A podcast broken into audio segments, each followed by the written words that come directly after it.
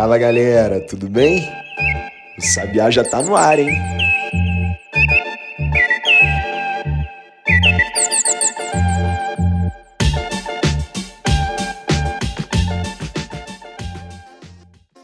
Vinte e cinco de abril de 2022.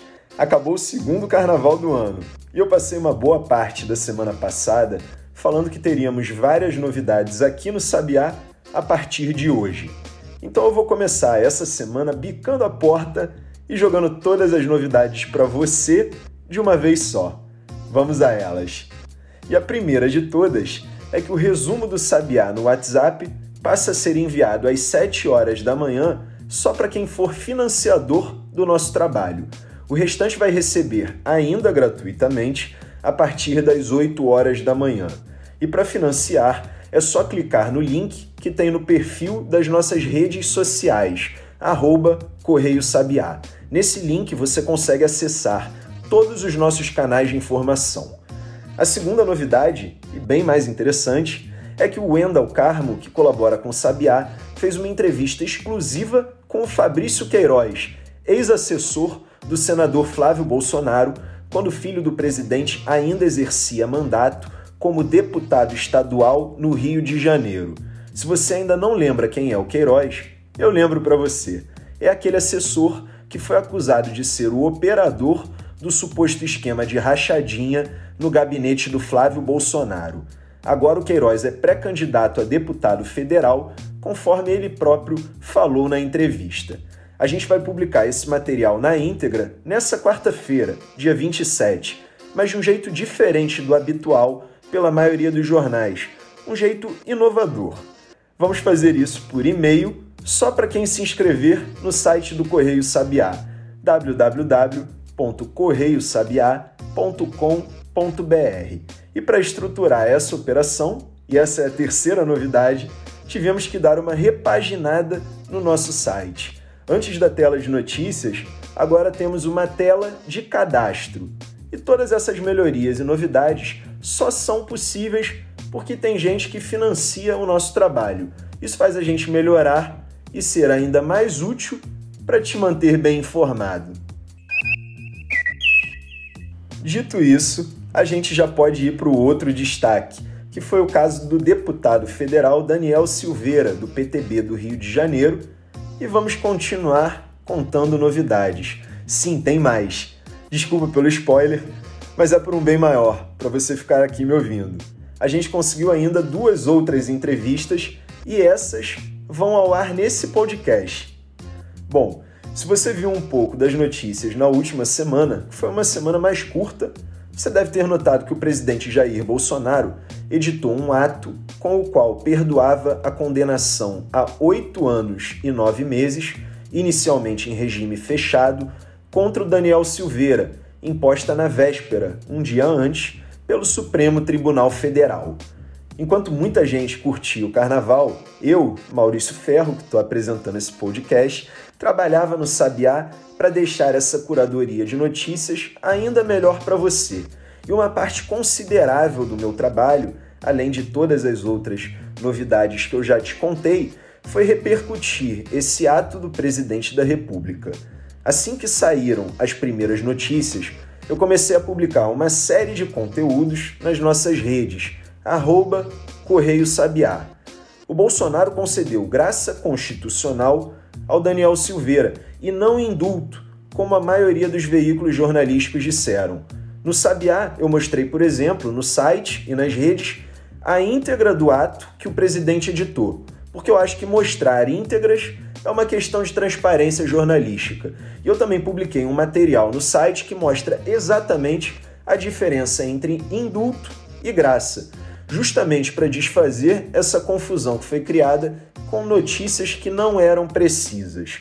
E melhor do que isso, consultei o super especialista em direito eleitoral, o Dr. Marcelo Peregrino Ferreira, que é doutor pela Universidade Federal de Santa Catarina. Ele deu pra gente por áudio a melhor explicação que você vai encontrar por aí sobre esse caso do Daniel Silveira. E como é habitual, a gente vai mostrar na íntegra o que ele falou. Oi, Maurício, vou fazer aqui um breve é, tecer breves considerações sobre a concessão da graça ao deputado Silveira. Veja, em primeiro lugar, é importante dizer que é uma prerrogativa do presidente da República conceder a graça e um indulto, é, tal como permitido pela Constituição Federal de 88.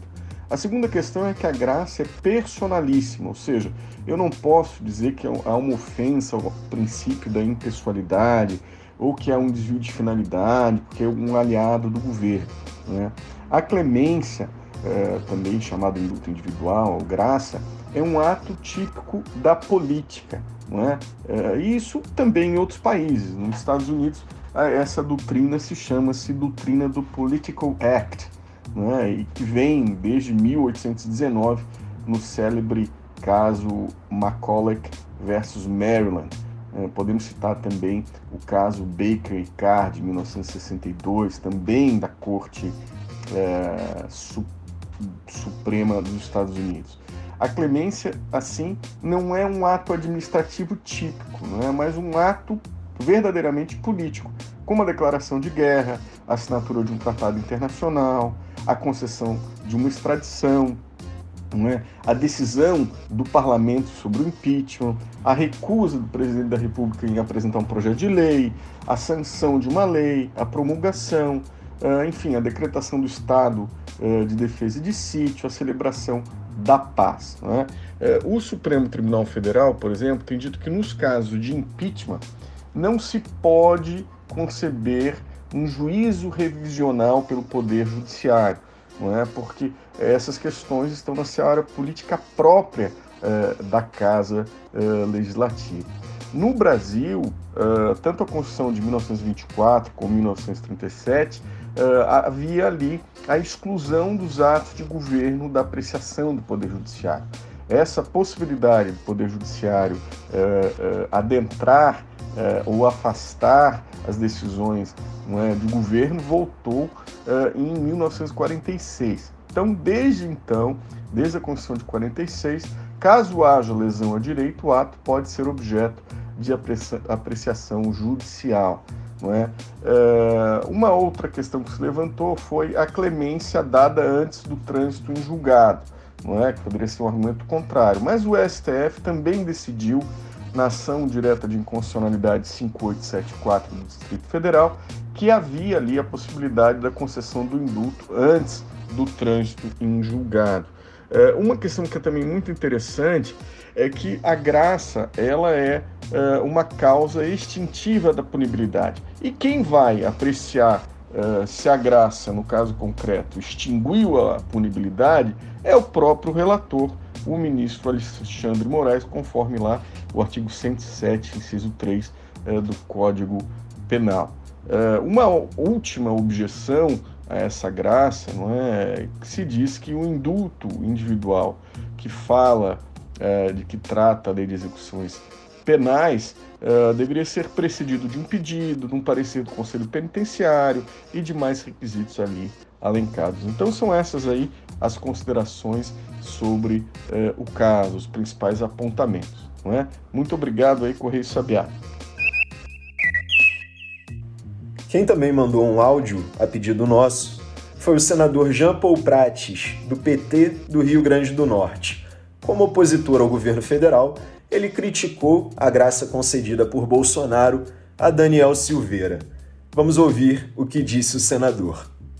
Eu acho que o presidente está usando as instituições para fazer picuinha, para criar confusão, especificamente em relação a questões que lhe dizem respeito à proteção dos seus aliados, a dar guarida a seus desejos, a enfim, proteger malfeitos dos seus parentes. Enfim, isso tudo nós já vínhamos vendo, infelizmente, para isso, para fazer isso, é preciso que ele distorça os princípios, que ele emporcalhe as instituições que, que dão guarida a, essas, a esses rompantes. Então é preciso evitar que as instituições brasileiras justamente acolham esse tipo de postura. É, já alertava Tancredo Neves. O desfiguramento das instituições termina por desfigurar o caráter do próprio cidadão. Por isso, eu tenho certeza que o povo brasileiro, que ainda não foi atingido por esse processo, deve repudiar com veemência mais essa atitude de um homem incapaz de honrar a cadeira de presidente da República. Eu também pedi um áudio pelo WhatsApp para o deputado federal Major Vitor Hugo, do PL de Goiás, que foi líder do governo na Câmara e agora é pré-candidato ao governo de Goiás. Trabalhei nada né, nesse final de semana e nesse feriado. O Vitor Hugo respondeu ao meu pedido, mas enviando tweets que ele postou na rede social e não os áudios. De qualquer forma, como você deve saber, o posicionamento do Vitor Hugo foi a favor da graça constitucional concedida pelo presidente Jair Bolsonaro. Portanto, a favor do perdão ao Daniel Silveira. A gente consultou o Vitor Hugo para ter um equilíbrio por aqui, uma opinião a favor, uma contra e uma explicação técnica que foi dada com brilhantismo pelo Dr. Marcelo Peregrino. Lembrando que o Daniel Silveira foi condenado por causa das ameaças e agressões verbais contra integrantes do Supremo Tribunal Federal. Em fevereiro de 2021, o Silveira foi preso em flagrante por divulgar um vídeo com ataques aos ministros da corte. E recentemente passou a ser monitorado por tornozeleira eletrônica. Esse caso da tornozeleira, inclusive, gerou um embaraço, porque o deputado permaneceu na Câmara, dormiu na Câmara, para que uma ordem judicial do ministro Alexandre de Moraes, a ordem de colocar a tornozeleira, não fosse cumprida. Os destaques de hoje ficam por aqui e no próximo bloco a gente vai fazer um giro pelo resto do noticiário com tudo aquilo que você ainda precisa saber para começar o seu dia muito bem informado. E eu preciso te lembrar de seguir esse podcast na sua plataforma preferida de streaming e compartilhar o Sabiá com seus amigos e seus parentes, seja o podcast, seja o link das nossas redes sociais, arroba Correio Sabiá. Sempre tem uma pessoa que precisa de informação confiável e resumida. E é isso que a gente faz aqui no Correio Sabiá há três anos e meio. A gente deu amplo destaque para esse caso do Daniel Silveira porque foi o assunto da semana passada. Mas nesse final de semana, mais especificamente nesse domingo, o ministro Luiz Roberto Barroso, do STF, deu declarações de que há repetidos movimentos para jogar as Forças Armadas no varejo da política e disse ter firme expectativa de que elas não se deixem seduzir por esse esforço. O Barroso ainda disse que as Forças Armadas estão sendo orientadas a atacar e desacreditar o processo eleitoral. O Ministério da Defesa respondeu ao ministro e afirmou que as declarações são uma ofensa e irresponsáveis. Eu mostrei a íntegra da resposta do Ministério da Defesa no nosso Instagram.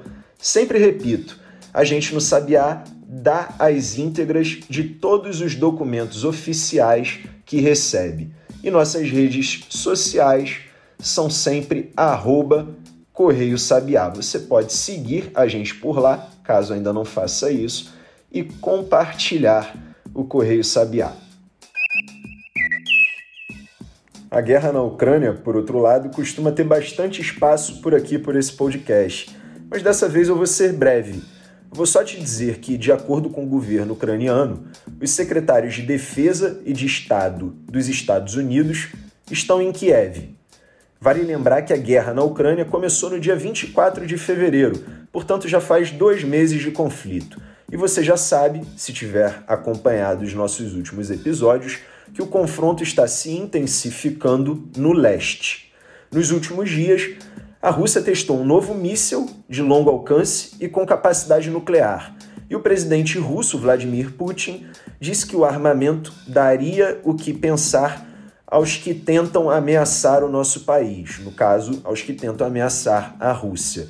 E a Organização das Nações Unidas acusou o exército russo de bombardeios indiscriminados que provocaram as mortes de civis e a destruição de escolas e hospitais. Haveria, portanto, segundo a entidade, cada vez mais evidências de que foram cometidos crimes de guerra.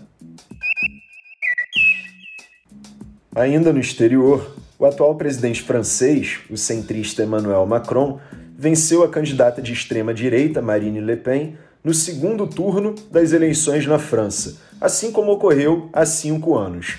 Dessa vez, no entanto, a margem foi menor, de 58,2% contra 41,8%, segundo as projeções.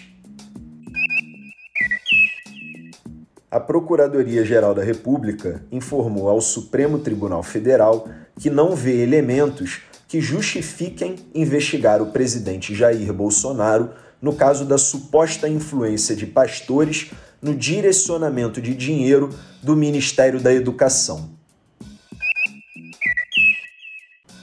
O deputado estadual Arthur Duval, do União Brasil de São Paulo, informou na semana passada sobre sua renúncia ao cargo. A decisão foi tomada depois que o Conselho de Ética da Alesp, a Assembleia Legislativa do Estado de São Paulo, aprovou a abertura de um processo que poderia caçá-lo. O congressista virou alvo dos colegas depois de ter um áudio vazado no qual afirmava que as mulheres ucranianas são fáceis porque são pobres. Palavras dele. Comentamos algumas vezes aqui nesse podcast sobre esse caso.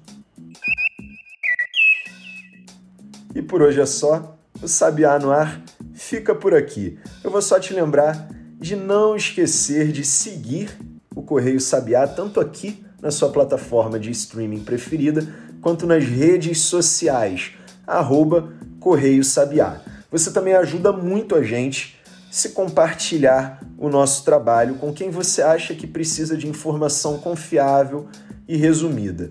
O Sabiá no Ar é publicado de segunda a sexta-feira, exceto feriados, sempre por volta das 8 horas da manhã, tanto no Spotify quanto no Google Podcasts. É um trabalho enorme fazer esse podcast para você, essa curadoria de notícias. Quem escreve o roteiro todo sou eu, Maurício Ferro, que também apresento o podcast. Eu sou criador e diretor do Correio Sabiá. Já quem faz a edição do áudio é a Bia Brito. As trilhas sonoras foram feitas pelo Rafael Santos e a identidade visual foi de autoria do João Gabriel Peixoto. Como amanhã é terça-feira, eu espero você.